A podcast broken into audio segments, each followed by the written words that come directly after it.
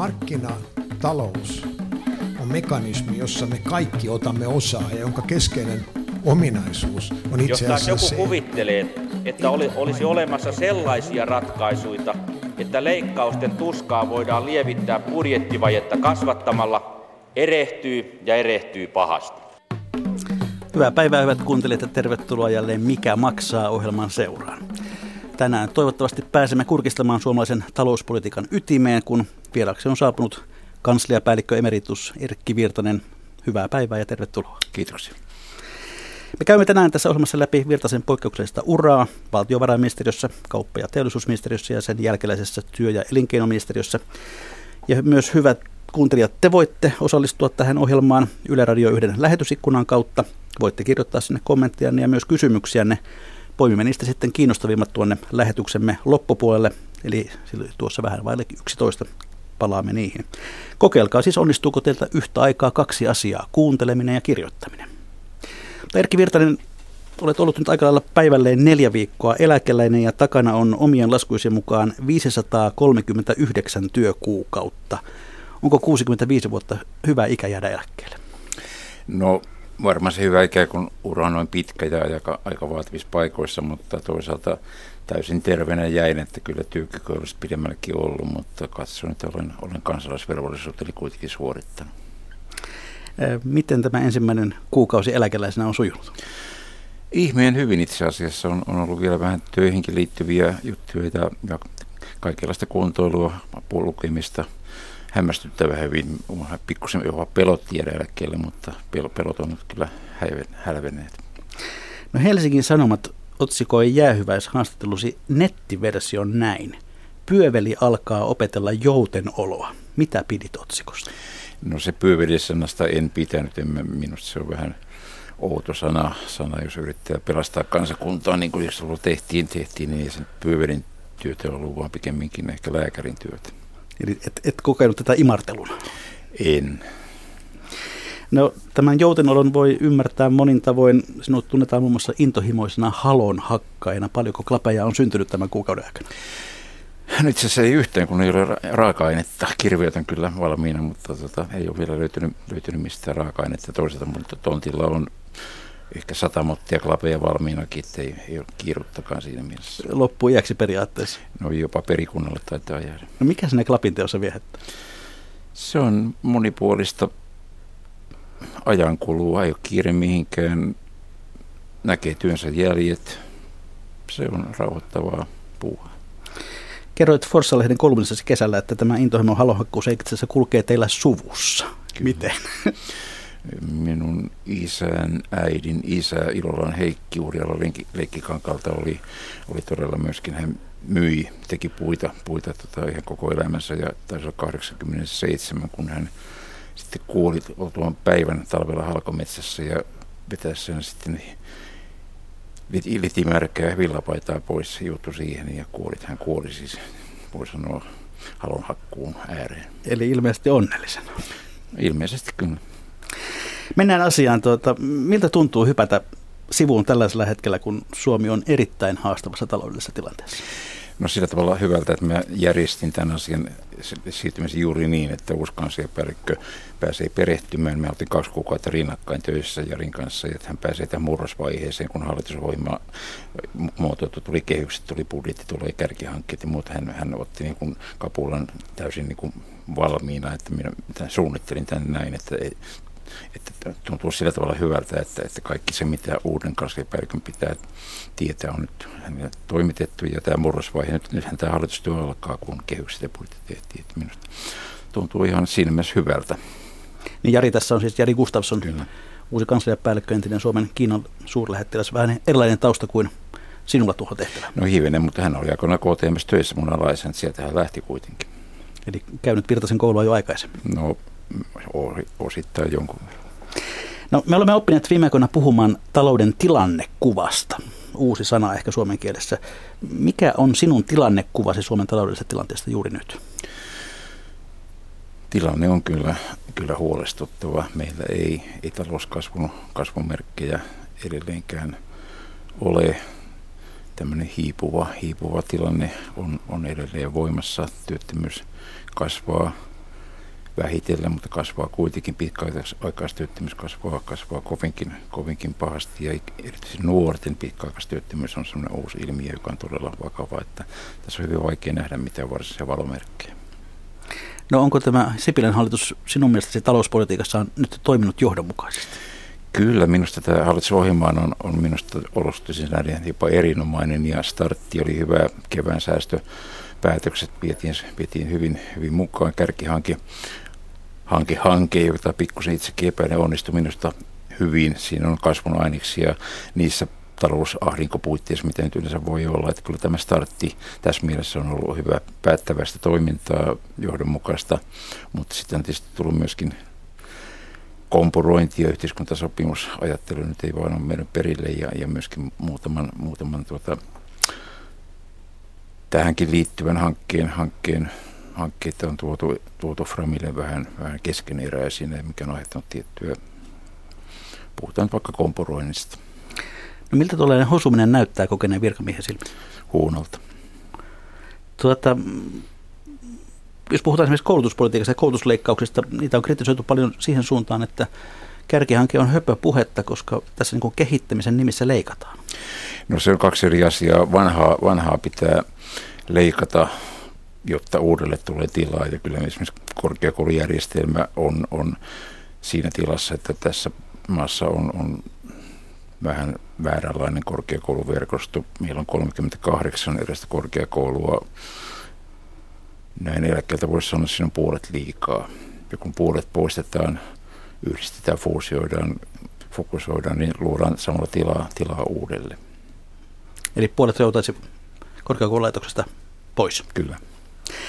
No se on yksi konkreettinen ehdotus, mutta jos tehdään tämmöinen pieni ajatusleikki, ajat, kuvitellaan, että Juha Sipilä nyt tuolla autoradiosta kuuntelee tätä ohjelmaa ja saa tästä idean, että minäpäs kutsun nyt Erkki Virtasen yhden miehen komitean ratkaisemaan Suomen talousongelmat, niin, niin annapa tulla, minkälaisen komitean mietinnön tekisit? Joo, tämä tuli, tuli hieman yllättäen. Kyllä mä jatkasin. Pyytämättä yllättäen. Jatkasin kyllä. Ja kyllä mä jatkasin ihan tämän hallitusohjelman pohjalta, pohjalta johdonmukaisesti niitä toimia, jotka liittyy, liittyy finanssi- ja budjettipolitiikkaan. Sote-maailma on, on sitten oma, oma todella vaikea, vaikein uudistus Suomessa kautta aikojen. Kyllä tämä yhteiskuntasopimus, Suomen kilpailukyvyn palauttaminen yhteiskuntasopimuksen tai jonkun siinä rinnasteisen järjestelmän kautta on tällä hetkellä se A ja O, voisi sanoa melkein elämä ja kuolema kysymys. Joko tämä pakottava lainsäädäntö, joka on ikävä, tai sitten, sitten löytyy työmarkkinoilla sopu, jolla jolla päästään sitten kilpailukyvyn suhteen eteenpäin. Ei 5 prosentin harppausta yhdessä yössä, semmoiseen en, en usko, mutta semmoinen johdonmukainen vähän pidemmän aikavälin yhteiskuntasopimus, jolla kilpailukyky, nimenomaan hintakilpailukyky palautetaan.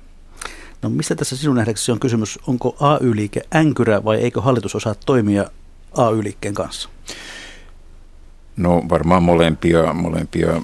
Se Sipilän alkuperäinen ajatus, että parissa viikossa tehdään, tehdään sopimus, oli, oli epärealistinen. Ei, ei tämä kriisitietoisuus ole vielä niin syvä, että siihen sillä tavalla päästäisiin, mutta kyllä mä, mä jaksan olla optimisti ja uskon, että, että tähän pakottava lainsäädäntö ei sitten ehkä kuitenkaan jouduta, vaan, vaan kun kriisitietoisuus kuitenkin on olemassa, joka paikasta löytyy semmoinen hyvä, hyvä rauhallinen tie kohti parempaa hintakilpailukykyä. Sanoit aika lailla tasan neljä vuotta sitten taloussanomien haastattelussa, että meillä on vielä aikaa ja hyvät lähtökohdat hoitaa näitä asioita, siis tarkoittaa tätä talouden tilanteeseen liittyviä asioita, mutta työ pitää aloittaa. Hukattiinko neljä vuotta? Kyllä. Miksi? Sitä pitää kysyä, kysyä tuota Kataisen tai Stubbilta.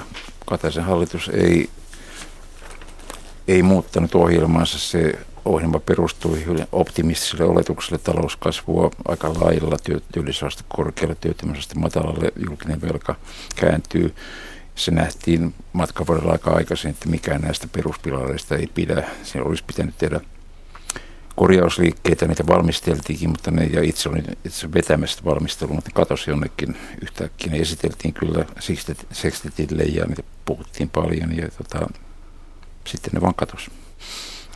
No tuosta vähän kuulostaa, tuo kuulostaa vähän siltä, että pitää kysyä, että onko talouspolitiikka liian vaarallista jättää poliitikkoja hoidettavaksi? Ei, poliitikkojen tehtävänä on päättää asioista, kuka muun sitten päättäisi.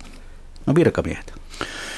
No virkamiehet valmistelee, joskus sanotaan, että virkamiehet ottanut vallan. No, Ehkä 90-luvulla oli semmoisia öitä, jolloin poliitikot voi odotti, että virkamiehet tuo jonkun paperin ja sitten saman tien uittiin kasaan sitä paljon lukemattakaan. Mutta nyt, nyt on, edelleenkin on aikaa valmistella asioita kunnolla ja asiantuntijat valmistelee ja poliitikot päättää. Sehän se rooli, joka pitäisi olla. Jos meillä poliitikot eivät tee päätöksiä, niin onko meillä sitten huono poliitikkokaarti? Poliitikot on kansan valitsemia kai kansan parhaat valitsee. Tai pitäisi näin olla. En ole kyllä ihan, ihan varma siitä. Mutta. Ja pieni hymy päälle. Tämä kerrottakoon kuuntelijoille. No, Suomessa hallitus on siis valinnut leikkauspolitiikan linjan ja menokuria on ajettu kautta EUn. Ensi maanantaina TV1 tutkivan journalismin ohjelma MOT esittelee kyselyn, jonka he tekivät parin kymmenen eurooppalaisen huippuyliopiston taloustieteen professoreille. Ja palaute oli tylyä. Professorien mukaan talouskuri on ollut euroalueelle täydellinen katastrofi, koska se hidastaa talouskasvua. Miten kommentoit tällaisia näkemyksiä? Talouskuri hidastaa talouskasvua, se on totta, mutta se katastrofi on väärin ja mikä olisi vaihtoehto? Sitähän nämä herrat eivät kerro. No, herrat kertovat muun muassa, puhuvat muun muassa sen suhteen, että, että lisävelkaantuminen ei ole ongelma esimerkiksi sen takia, että korkotaso on niin alhainen ja raha on hyvin saatavissa. Kyllä, kyllä, mutta korkotaso on alhainen tällä hetkellä, mutta ei se välttämättä sitä aina ole.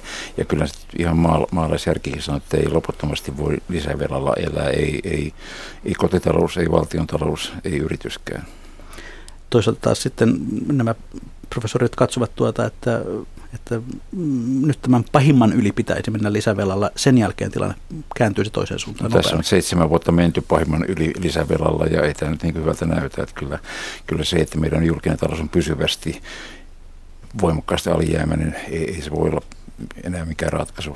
Jos se olisi ratkaisu, niin kyllä seitsemän vuoden aikana se olisi sitten jo lähtenyt lentoon. No, tässä oli kysymys Financial Timesin valitsemien niin sanottujen parhaiden yliopistojen, yliopistojen listasta. Voiko olla näin, että nämä professorit eivät ymmärrä todellisuutta?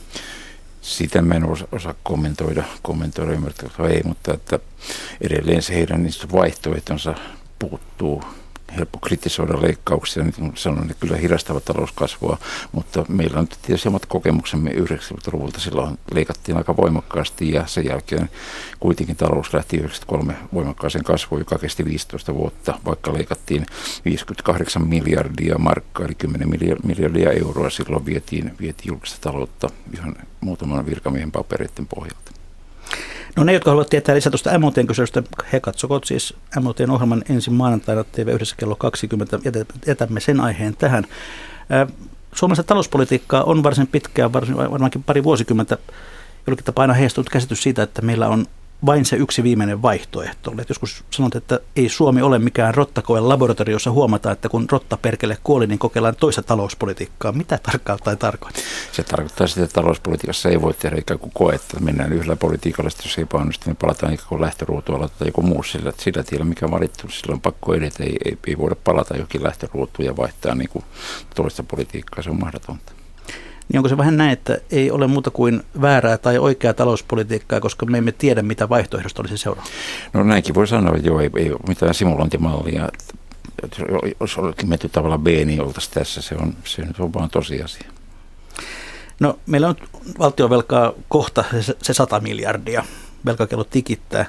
Jos katsot taaksepäin koko tuota sitä aikaa, kun itse olet ollut mukana, niin missä vaiheessa olisi pitänyt toimia toisin, että tämä velkasumma ei olisi näin suuri kuin se nyt on?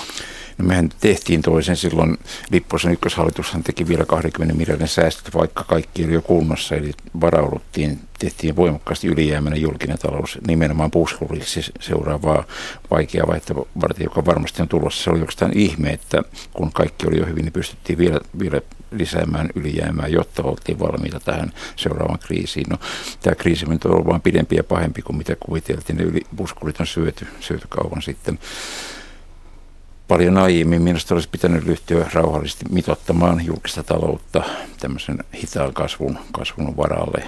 Sitähän ei, ei tehty, vaan puhuttiin jakovarasta ja herätysmistä, jota ei koskaan ollut, mutta se kuitenkin jakovaraa mukamassa oli ja sitä, sitä vielä jaettiinkin. Että kyllä tässä, tässä mielessä on löysähköä finanssipolitiikkaa harrastettu, harrastettu liian pitkään. Mistä se johtuu, että tällainen siinä kun nousu alkaa, niin joka kerta uskotaan, että tämä jatkuu ikuisesti? En tiedä, minä en ainakaan ikinä uskonut. Hyvä, mennään sitten hieman tuohon omaan taipaleesi. taipaleeseesi. Sinun suvussasi on karjalaista evakkoverta, vaikka itse oletkin syntynyt syvällä Hämeen Urjalassa. Millainen oli lapsuuden kotisi? No mehän muutettiin uudesta Humppilaan, mä olin kolme vuonna. Se oli köyhähkö. Isä oli sekatyömies, mikä tarkoitti lähinnä työttömyyttä. Äiti sitten, kun meitä oli neljä pinta lasta, niin teki maalaistalossa semmoisia sanotaan niin kuin nykyään lomittajien töitä kävi lipsemässä ja muuta. Köyhä, mutta kuitenkin pärjäiltiin. No, miten nämä vaatimattomat olot ja tämä suoranainen köyhyys, miten ne vaikuttivat sinun maailmankuvaasi? No kyllä se maailmankuva sitä perua on, että, että ymmärrän tällaista, tällaista peruselämää, köyhäköelämää, elämää, tota, vaikea sitä itse kuvata, mutta, mutta kyllä se maailmankuva sieltä on muotoutunut. Voiko toisaalta myös ajatella näin, että, että kun totuit jo pienestä pitää niukkuuteen, niin tällainen yltäkylläinen elämä ja sen vastakohtana leikkaukset tuntuvat paljon läheisemmältä asialta. No voisi ehkä noinkin sanoa, että tulee ajatelleeksi. Niin, tavallaan niin kuin luontainen leikkaaja. No ei se ainakaan vastenmielistä ole Aivan. No vielä tuohon elämäntaipaleeseen, niin tiettävästi kun kansakoulun opettajasi kyseli sinulta haluja oppikouluun, niin et, edes, et osannut vastata, koska et tiennyt, mikä oppikoulu on. Näin se on. No, miten iso päätös teidän perheessä sitten oli lähettää esikoispuolta oppikouluun lopulta? No tietysti lähdettiin pyrkimään, silloin piti pyrkiä oppikouluun. Sitten kun Leppäkoski Heikki naapurin poika lähti, niin mä lähdin samalla kyydillä sinne, sinne tota, se mikä päätös ollut. Kävin siellä pyrkimässä ja kun pääsin sitten, sitten aloin käydä vapaa-oppilaina, se ei sitä kuitenkaan niin paljon maksanut niin tämän verran jo siinä vaiheessa yhteiskunta tuli, tuli vähävaraisia vastaan. Kyllä, kyllä, joo. No koulu sujui sitten lopulta niin hyvin, että kirjoitit peräti kuusi laudaatturia. Oliko sen jälkeen urasuunnitelma selvä? Ei, päinvastoin. Päinvastoin pyristä, tai ei pyrin, vaan pääsin pyrkimään että valtsikkaan, koska mä tiesin, että kun valtsikassa ei niin uraudu mihinkään eikä pätevöidy mihinkään, että, että siinä on yleistutkinto, joka, josta voi sitten lähteä mihin, mihin sattuu, sattuu suunta olemaan. Eli et ajatellut ainakaan tuossa vaiheessa vielä sellaista tehokkuusajattelua, että täytyy päästä nopeasti töihin. No kyllä se oli mielessä, koska silloin ei ollut mitään opintorahaa eikä muuta. Silloin tuli tämä valtion takama opintolaina kuitenkin ja kyllä, kyllä se köyhyys niin suurta oli, että kyllä se semmoinen tienaamaan pääseminen oli kyllä aika kova motiivi opiskella aika nopeasti. Niin, valmistuit parissa vuodessa itse työn ohella. No vielä yksi asia noista opintovuosista. Opiskeluaikoina se tapasit ensimmäisen kerran myös erään herran, joka tuli myöhemmin läheiseksi työkaveriksi, eli Raimo Sailaksen.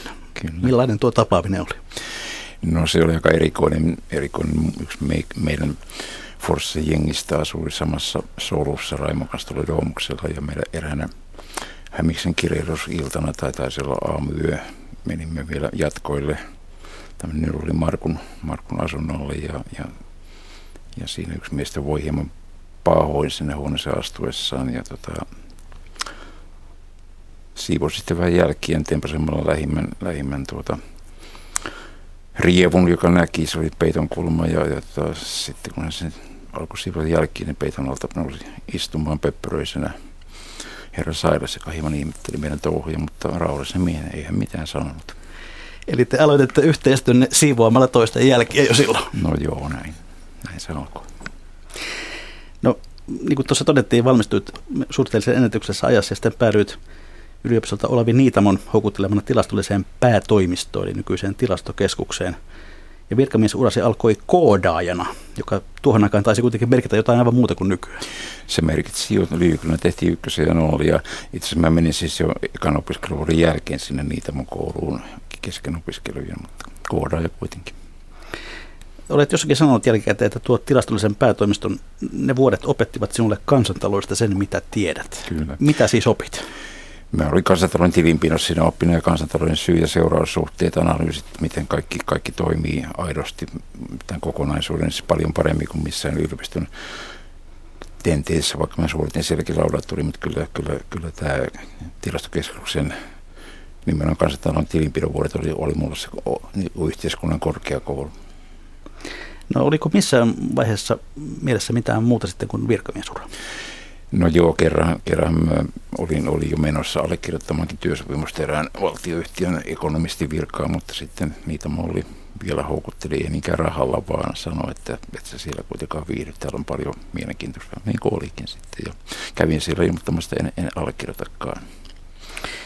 Sanoit joskus, olikohan se vuonna 2009, että olet urallasi ollut vähän niin kuin Paavo Väyrynen, et ole koskaan varsinaisesti pyrkinyt minnekään ennemminkin sattuma on miestä kuljettanut. Onko tämä oikeasti totta? No sanotaan niin kuin Paavo, että aina, aina on pyydetty. Aikoinaan pyydettiin hakemaan sitä VM-paikkaa, johon sitten meni, niin sitten, sitten Liikanen pyysi, pyysi apulaisbudjettipäälliköksi ja sitten Kallimäki pyysi kansliapäälliköksi ja, ja niin päin pois. Kysyntää on siis piisannut. No näin kai se on tulkittava. Ja sattumallakin on joku sijansa ollut, koska muistat, että jossakin kerroit, että, että yksi tehtävänvaihdos VMssä tapahtui niin, että kun sä tulit oikeaan aikaan tulemaan vessanovesta ulos. Kyllä, joo, niin silloin suunnitteluhommissa ja vähän oli löysää ja tuli vessasta vähän ehkä veteränä mutka siinä käytävässä ja budjettipäällikkö Korpela, joka juoksi aina, niin juoksi sun kumoon ja katsoi, että eikö ole töitä ja mä sanoin, että on vähän löysää ja hän sitä seisomalla ilmoitti, että nyt nyt rupeat STM-sektorimieheksi tältä seisomalta, että, että jos mä olisin tullut 10 sekuntia aikaisemmin tai myöhemmin, niin ehkä ura olisi toinen. Siis ajoituksen on merkityksessä. Tässä tällä kertaa erittäin paljon. Niin. No niin, mennään sitten tuohon VM kautta ja hypätään sinne vuoteen 1989, kun sinusta tuli apulaisbudjettipäällikkö, käytännössä valtion budjetin tekijä. Aprillipäivänä 89, eikö totta? Joo, alkoi alko, joo. No kuinka hyvä käsitys sinulla silloin oli siitä, millainen 90-luku on edessä? No itse asiassa oli. Tämä on pitkä tarina, mutta meillä oli vuonna 1989 keväällä talousneuvoston määräystä tehtiin niin vaihtotasen raportti. Seppo Leppänen, talousneuvoston pääsihteeri veti, siellä kirjoittamassa oli muun muassa herroja Sixten Korkman, Erkki Virtanen ja niin päin pois. Siinä piirrettiin sellainen kuva, että jos tämä, tämä Suomen kotimaisen kysynnän liikakuumeneminen, löysä finanssipolitiikka ja, ja vaihtotaseen romahdus on sellainen kuin miltä se näytti, niin Suomi voi ajautua syvään, syvään lamaan, jossa esimerkiksi työttömyysaste nousee yli 10 prosenttiin ja niin päin pois. Tämä olisi maaliskuussa 89. Ja se raportti on mulla edelleen tallessa. Ja se oli hyvä raportti sikäli, että sen haukku kaikki. Kaikki puolueet ilmoitti, että on. Kaikki media, Hesari päätoimitus lähtien sitä ihan, ihan höpö, höpö puhua teoriaherran juttuja, melkein kutsu mitä idiooteiksi, kun me tämmöistä puhuttiin. Kahden vuoden kuluttua tilanne oli se ja vielä pahempikin. Mistä se johtuu, että teitä ei uskottu? Silloin oli semmoinen hyvän, hyvän olon tunne varmaan kaikilla, kun oli, oli todella hyvä kasvu ja, ja rahaa tuli valtiolle ja kaikille, kaikki meni, kaikki, kaikilla meni hyvin. Niin se, se ei vaan tuntunut uskottavalta. Jos vähän, jos siihen olisi reagoitu toisin ja otettu sen vakavasti, niin olisiko 90-luku mennyt toisin? Olisi. Vähän yritettiin silloin, liikasen aikana yritettiin hillitä sitä, sitä holinaa revalvaatioilla ja, ja kaikenlaisilla lisäsotumaksuilla. Ja, ja itse asiassa muun muassa perustettiin valtion eläkerahasto, me piilotettiin valtion ylimääräisiä varoja, jotta poliitikot ei tuhlaisi niitä. Siis eläkerahaston perustaminen ei perustunut ollenkaan huoleen valtion eläkkeestä, vaan että saatiin sinne, edes sinne piiloon muutama miljardi yhtäkkiä. Että yritettiin hillitä sitä holinaa, mutta me oltiin aika yksinäisiä silloin. Oliko teillä muitakin takataskuja kuin tämä? No tämä oli suurin. No olitko silloin 89 varautunut myös siihen, että kohta olet yhdessä Raimo Sarksen kanssa Suomen tunnetuin virkamies? En tietenkään. Mä nousin sieltä melkein pahanan poimasta. Olin kai, nuorin sitä porukasta, kun liikannut jostain sitä nosti minut siihen. Että en, en todella tiennyt, enkä, enkä ole koskaan pyrkinyt julkisuuteen, mutta julkisuus halusi meidät. No, tällä tietämyksellä olisitko ryhtynyt apulaisbudjettipäälliköksi, jos, jos te olisitte tiennyt sen, mitä, mitä tiedät nyt? Ilman muuta, totta kai sehän on loistavaa aikaa, hienoa työtä, vaativaa työtä ja tuntuu, että myöskin pääsee vaikuttamaan maailman Ilman muuta. No teitä Sailaksen kanssa nimitettiin jossakin vaiheessa Maksiksi ja Mooritsiksi vanhan lastenlorun mukaan. Pelkäsitkö joskus, että teille myös kävisi niin kuin kävi Lorun Maksille ja Mooritsille? Eli Loruhan päättyy noihin pojat, joita ei saatu hyviksi, nyt on jauhettuina jyviksi. No ei, ei tuo tullut mieleen. Mieleen joku taisi kutsua miten myöskin Dullasi veliksi, Dullasi pupuiksi, että aina, aina vaan touhua. Ei mulla, se aika kun me oltiin julkisuus, tehtiin niitä leikkauksia poliitikkoja varten, niin kun tuolla kadulla käveli, niin kansa tuli taputtamaan selkeä, että siitä vaan jätkät, että, että tehkää nuo ja pankaa ne poliitikot kuri, oli niin kuin se vastiin, että hirveän positiivista palautetta tuli koko ajan.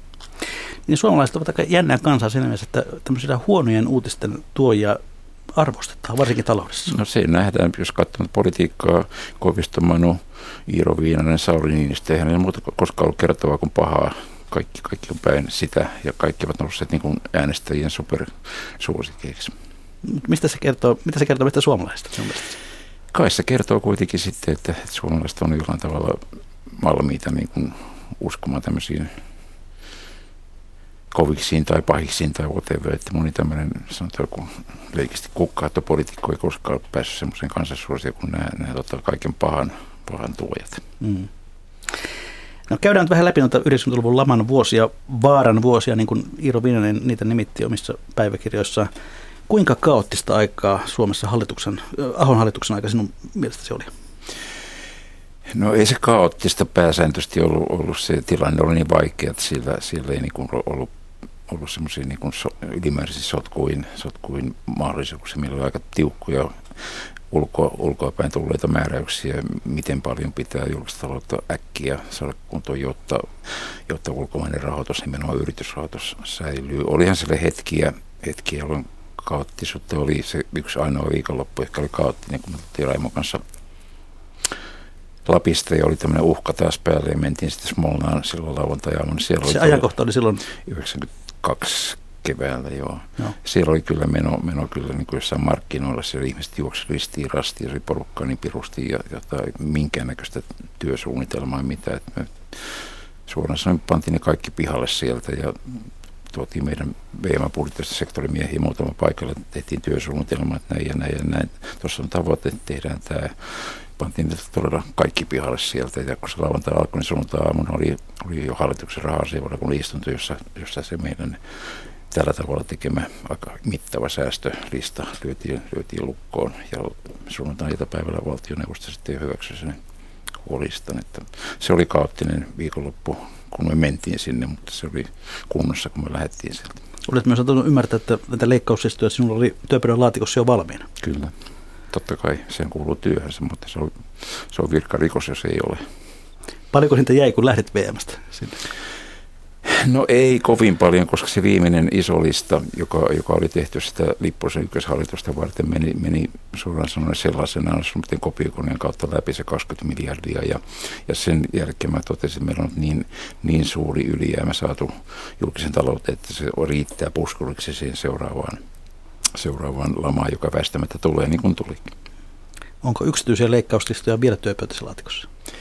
Ei, kyllä mä totesin, että se oli mun viimeinen, että se on nuorempia vuoroja, että jos me Raimon kanssa se 58 miljardia kirjoiteltiin, niin eiköhän se riitä, riitä meille ja sitten muiden vuoro. No liittyykö tämä tuohon äskeiseen viikonloppuun, kun olet muutamassa haastattelussa viitannut tilanteeseen, jossa IMFstä soitettiin ja sanottiin, että aikaa on muutama tunti, muutoin yritysrahoitus ulkomailta tyrehtyy? No se oli osittain, tai siihenkin liittyy, mutta tämä muutama tunti liittyy taas sitten siihen, että, että syksyllä 93, kun se oli, kun budjettiesitys oli jo hyväksytty, hyväksytty tai kirja oli, kirja oli painettu, niin tota tuli viesti ja me istuttiin yksi yö, me kirjaimellisesti revittiin se kirjakappaleeksi.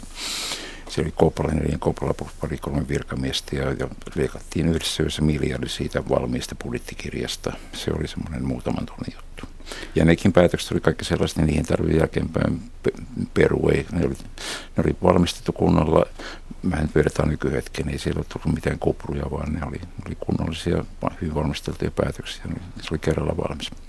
Avataan tällaista tapahtumaketjua vähän meille tavalliselle kansalaiselle kun IMFstä soitetaan, niin mitä se tarkoittaa? Kuka soittaa ja kenelle? No en mä sitä lähde, lähde kommentoimaan. Ministerille soitetaan tietenkin ja sieltä kerrotaan. Ja se nimenomaan kysymys, että valtion rahoitus olisi loppumassa, vaan että, että usko Suomen talouteen loppuu niin, että yritysten rahoituspuolella tulee, yritykset ensin, ensin joutuu rahoituskriisiin, eikä, eikä valtio.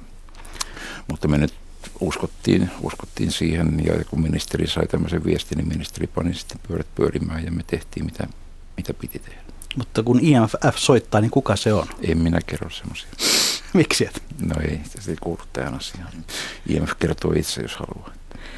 Eh, no mihin, mihin tämmöinen IMFn arvio sitten siitä, että, että on vain muutama tunti aikaa, niin mihin se perustuu? Sitä pitää kysyä heiltä. Me vain totesimme, että tämmöinen viesti tuli. Uskoitte sen kuitenkin?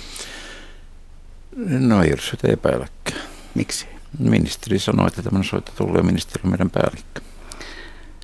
No epäilyttekö itseä yhtään tuosta? Ei, ei, me, ei ole tarvitse epäillä. Me päällikkövirastossa tehdään, mitä päällikkö, päällikkö määrää tehtäväksi. Eli tämä puhelu jää yhä odottamaan myöhempien aikojen no, selvitystä. Soittakaa Iirolle ja kysykää häneltä. Tehdään näin. Olet sanonut valtiovarainministeriön budjettiosastosta, että tämä on suora sitaatti, me olimme se joukko, joka piti veronmaksajien rahoista huolta, kun toisella puolella pöytää istuivat ne, jotka käyttäytyvät kuin rahat kuuluisivat heille. Ketä tarkoitit? No parhaimmillaan kaikkia muita ministeriöitä, paitsi, paitsi valtiovarainministeriä ja pääministeriä. Olivatko poliitikot todellakin noin pihalla tuossa tilanteessa? Kyllä. No hämmästittekö se sinua?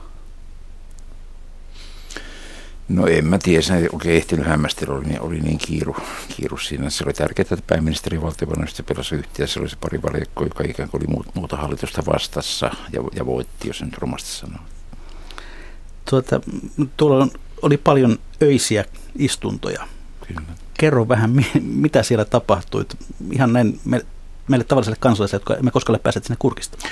No pohjimmillaan se oli se, että, että kun näitä, puhutaan näitä leikkauksista, niin meillä on se budjettiosta on sektorimies Kaartihan on tuntematon sankarikaarti, jota ei tiedetä, jos on, oli, oli maan parhaat asiantuntijat, jotka tiesi kaiken, mitä pitää tiesi ja perustelut. perustelut. Siinä oli yleensä se kopla, budjetti kopla, neljän kopla, joka, joka oli koolla koolla ja sitten muutama virkamies, minä Raimoissa muutama virkamies, joka, joka sitten tehtiin mitä milloinkin vaadittiin, vaadittiin säästölistoja lähinnä, lähinnä me sen kummempaa valvottiin ja tehtiin ja, ja tota, yleensä mitä aamu, aamulla oli valmista. Miksi yöllä?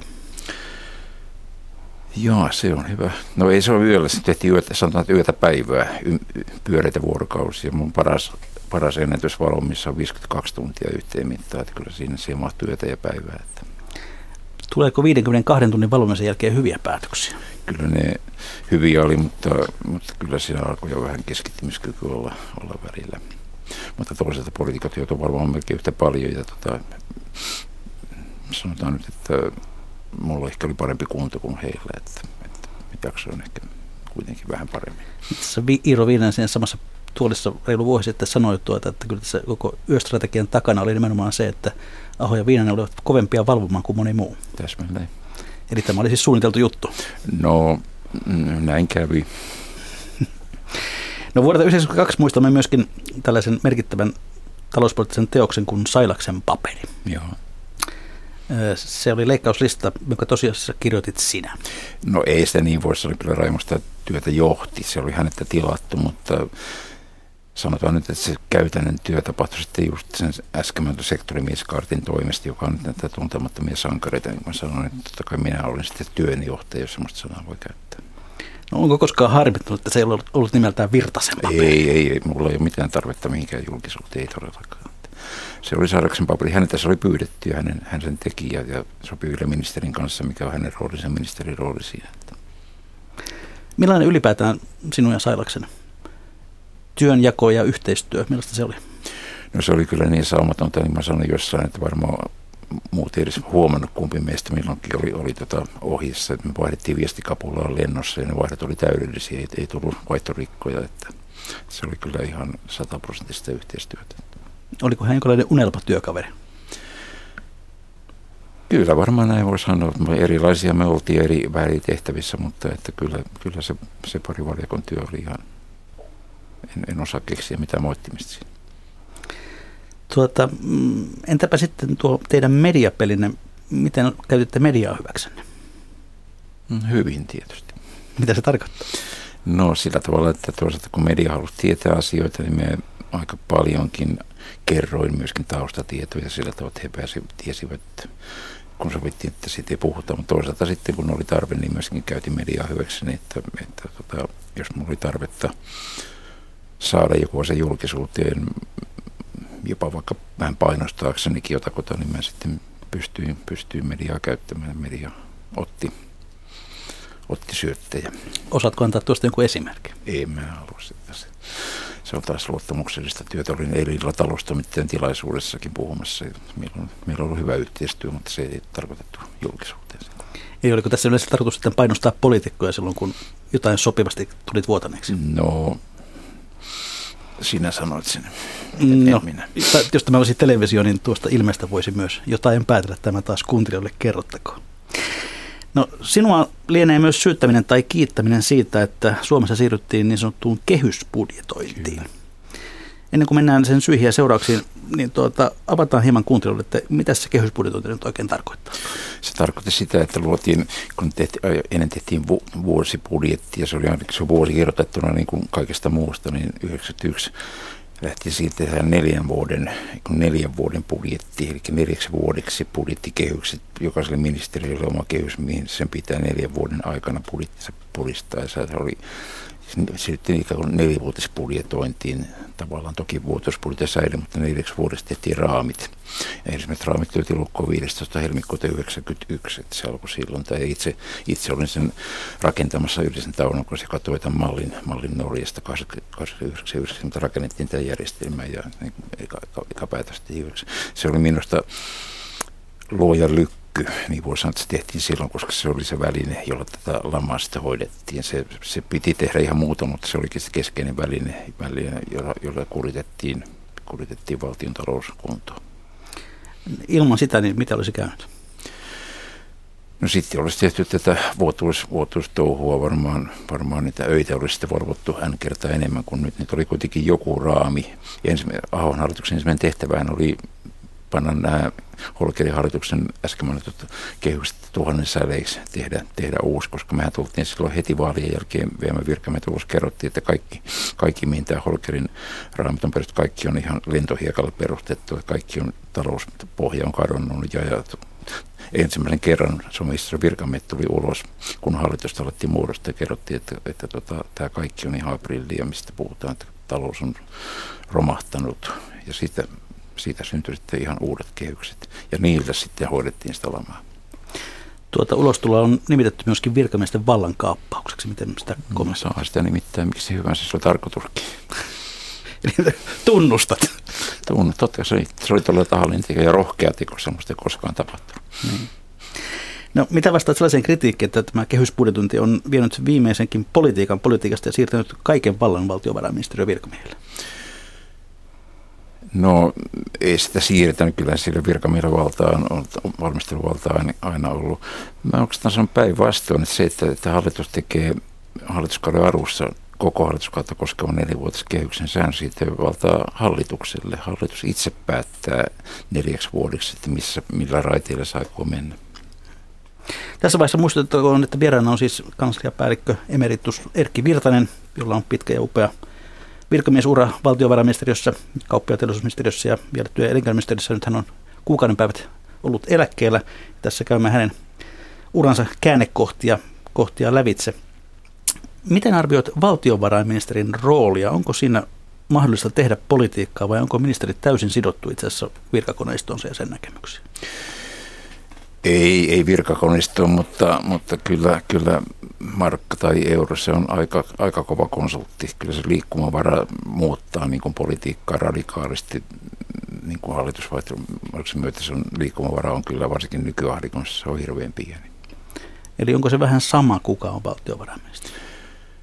No tässä mielessä kyllä, mutta, mutta ei se taas tuosta ihan sama ole. Kyllähän se henkilöinä on, on suuria eroja, mutta liikkumavara on, on pieni. Siinä mielessä voi sanoa, että se on yksi hailia, mutta, mutta tota, ei se nyt ihan näinkään tietysti ole. Että kyllä minulla on mielipiteitä valtiovarainministerit, siellä on ollut parempia ja vähemmän, vähemmän hyviä. Mutta noin niin kuin sanotaanko politiikan lopputuleman kannalta se on melkein yksi hailia. No suurin piirtein. No 90-luvun leikkauksista monet kohdistuivat lapsiperheisiin ja vaikuttaa siltä, että laman lapset ovat muita enemmän kärsineet myöhemmin syrjääntymisestä ja mielenterveysongelmistakin. Onko koskaan tuntunut siltä, että tulitte tehneeksi 90-luvulla myös pahaa?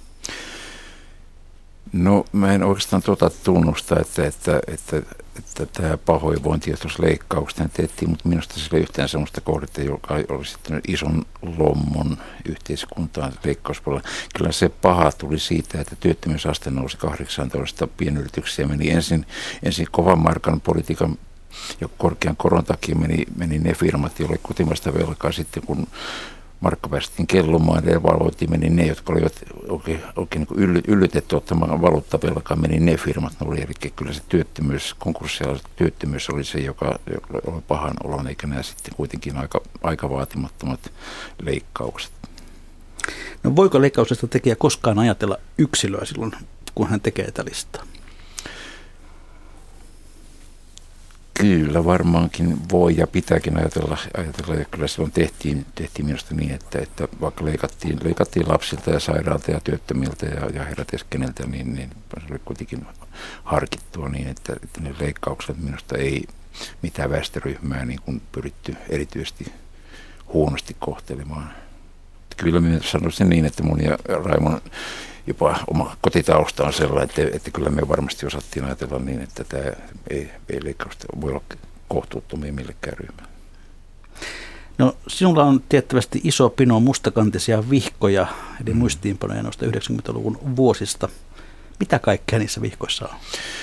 No niissä on muistiinpanoja kaikista näistä, näistä tota, kokouksista ja pitkistä öistä. Mä olin silloin myöskin talouspoliittisen ministeriön sihteeri. No siellä, siellä on kaikista kokouksista semmoisia hajamuistiinpanoja, mitä, mitä kukakin sanoo ja vähän omiakin mielipiteitä juossa, että mitä, mitä mieltä me on tästä ja tuosta. Tuletko joskus julkaisemaan? En tietenkään. Jonkun tarinan mukaan siellä on myöskin kuulemma painokelvottomia arviointeja erilaisista poliitikoista. No, Joo, mähän luin ne läpi tuossa viime vuonna, kun, kun mä tota, luin, luin tätä Iiro Virskirjan luonnosta, Kalle Heiskasen tekemään, luin rinnakkain sitä luonnosta ja luin ne vihkot läpi ja kyllä siinä kaikenlaista palautui mieliin, kun sen luin. Sanoo mies ja hymyilee arvoituksellisesti. Mistä mahtaa sitten johtua se, että sinun jälkeesi ei ole enää syntynyt sellaista Mr. Budjettihahmoa, jollainen sinusta tuli? Sitä taas en, en osaa sanoa, että tämä hahmot, minä ja Raima sen kriisin kautta ja leikkausten kautta julkisuuteen. Silloinhan alkoi tämmöinen aika pitkä hyvän olon kausi, kun mä 98 lähdin, niin 2007 kaikki meni hirveän hyvin ja silloin ei tarvittakaan tulla, tulla ulos. Mitä sitten sen 2008 jälkeen, kun alkoi tämä, tämä nykyinen, nykyinen lama, niin tota, siihen mun on vaikea, vaikea sanoa, että että miksi tämä nyt sitten ei ole, ei ole, ei ole virtaista eikä sairasta nyt sitten ainakaan budjettisuunnasta julkisuudessa. Olisiko tarvetta vai ei, minä osaan, en osaa vastata. Onko syyhyttänyt? No ei, kyllä mä jätin sitten, kun mä puoli vuotta opettelin, kun mä vaihdoin sen kadon puoli, puoli vuotta opettelin sitä, että mä en ole enää budjettipäällikkö, en ole enää budjettipäällikkö. Että se kesti kyllä sen syksyn, että mä aina huomasin miettiväni, mitä mä hoitaisin tuonne tämän budjettiasian, mutta mä pois, pois opi, opiskelin aktiivisesti siitä. Niin 98 sinut sitten nimitettiin silloisen kauppiaan teollisuusministeriön ministeriön kansliapäälliköksi. Miten näkökulma yhteiskuntaan muuttui? Ei oikeastaan yhtään mä tunsin, tunsin budjettipäällikön tunti aika, aika tavalla kaikki, kaikki asiat. Että kyllä mä sen maailman tunsin ja menin vaan sinne syvemmälle, mutta ei mun, niin, en, en kääntänyt takkia eikä mitään muuta. Että, että se oli aika helppo. Varsinkin kansliapäällikön tehtävä on nykyään enemmän organisaatio henkilöstön johtaminen kuin substanssien kaiveleminen. Jos nyt katsot uraisi taaksepäin, niin millaisissa asioissa itse näet olleesi keskeinen vallankäyttäjä? No vallankäyttö ja palataan näitä vallankäyttö. Kyllä mä sanoisin, että, että keskeisintä on ollut varmaan niin, niin tota 90-luvun 92-95 välillä, välillä aikaan saadut julkisen talouden tasapainottamistoimet, jolla luotiin se ylijäämäinen, ylijäämäinen julkinen talous, jota nyt sitten tässä on syöty ja juotu muutama vuosi. No tuota, mistä se johtuu? Nyt tuossa itsekin olit sanot jo vallankäyttäjä ja vallankäyttäjä, että yleensä ne, joilla on valtaa, aina vähättelevät sitä ja jopa kiistävät, että ei minulla sellaista ole.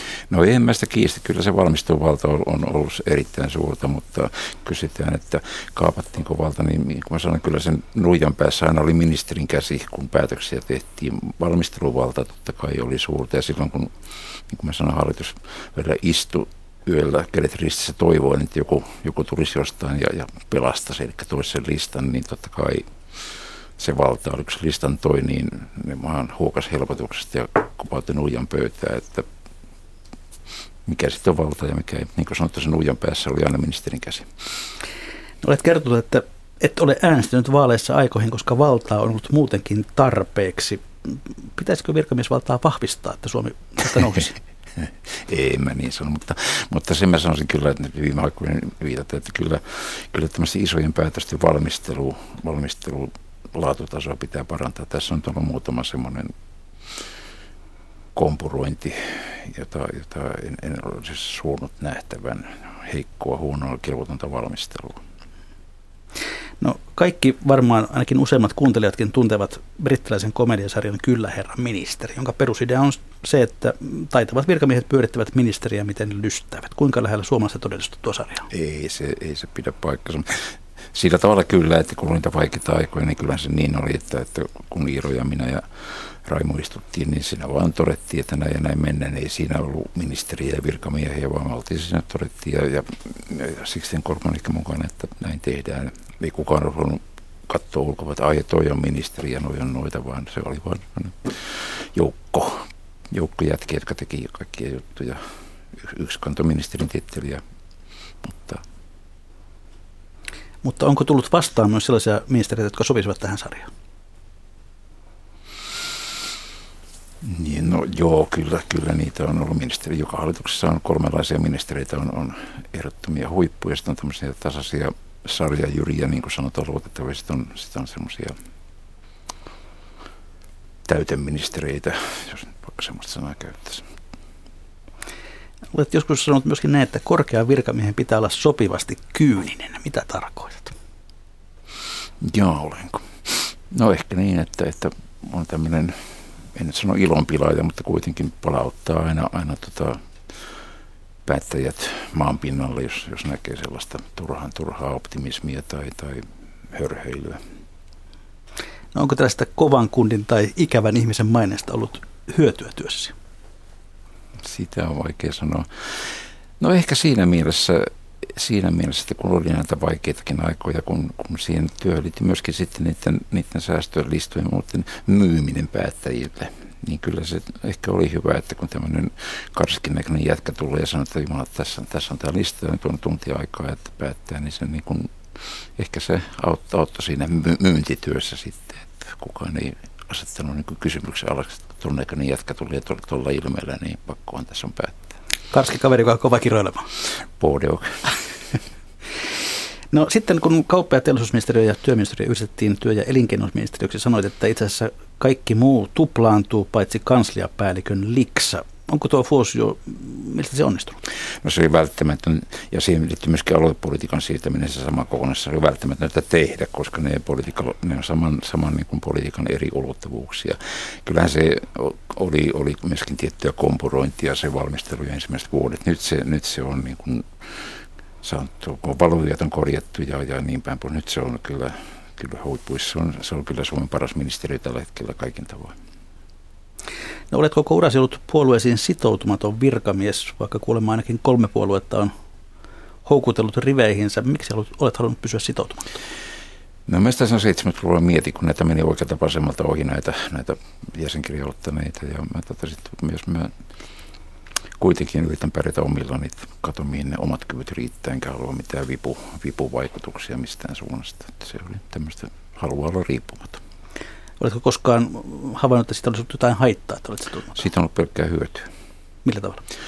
Aika monessa nimitystilanteessa on esimerkiksi tämä KTM paikka oli, oli sellainen, että siinä oli niin kuin kaksi poliittista suuntaa, jotka kilpaili paikasta ja sitten kompromissia valittiin tämmöinen, tämmöinen näkymätön virtainen, joka, joka ei ole mitään. Näkymätön pieni mies. Mm. Nyt kun olet eläkkeellä, niin varmaan jo tohdit vastata tällaiseen kysymykseen, että mihin itsesi nykyisellä poliittisella kartalla sijoittaisit?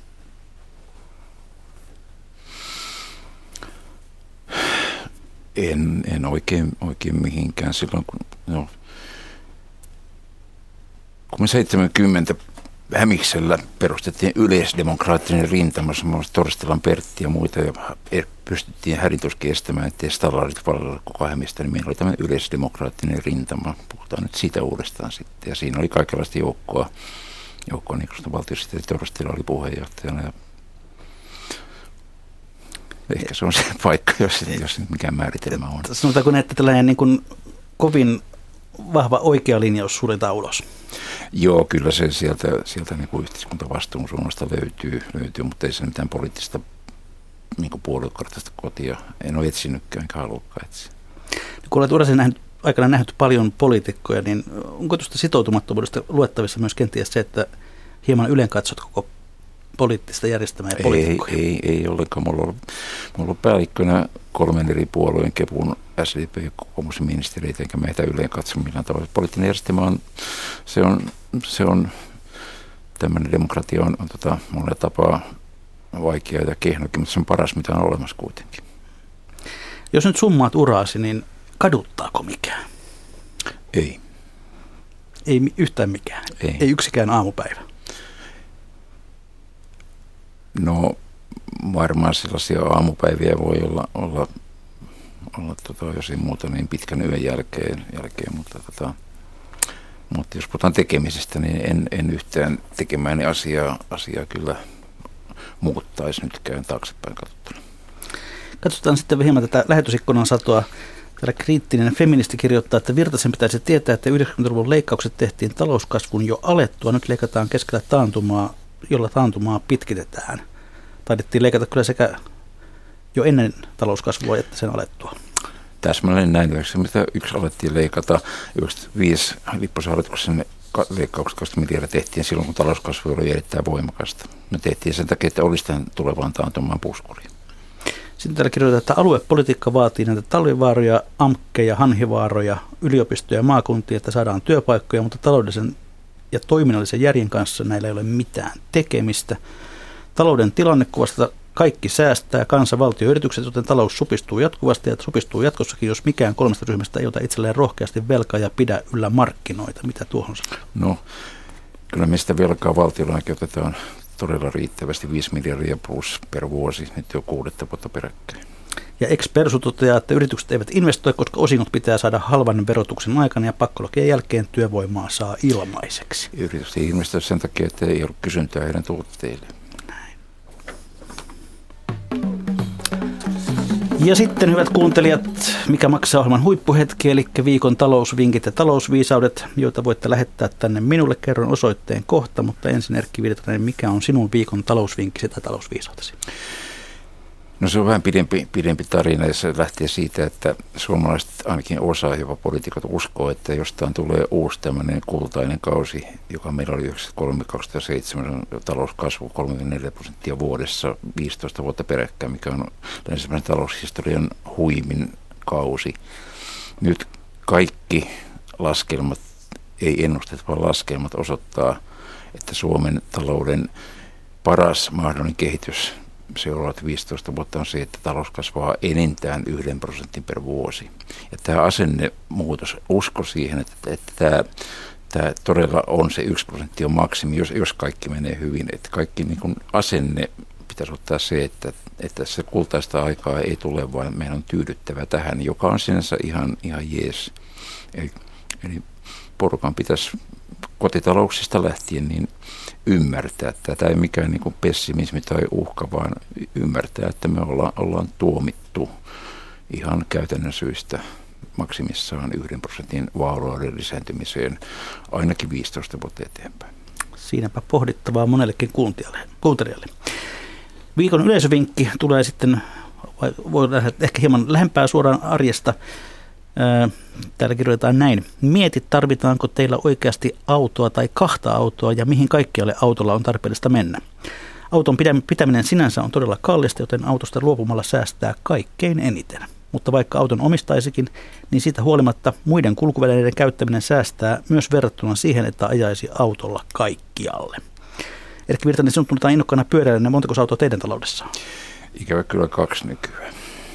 Okei, niistäkin toisesta voi päästä eroon. eroon. Kiitoksia Erkki Virtanen vierailusta, erinomaisen hyviä eläkepäiviä. Ja mikä maksaa, sitä ihmetellään jälkeen, jälleen viikon kuluttua.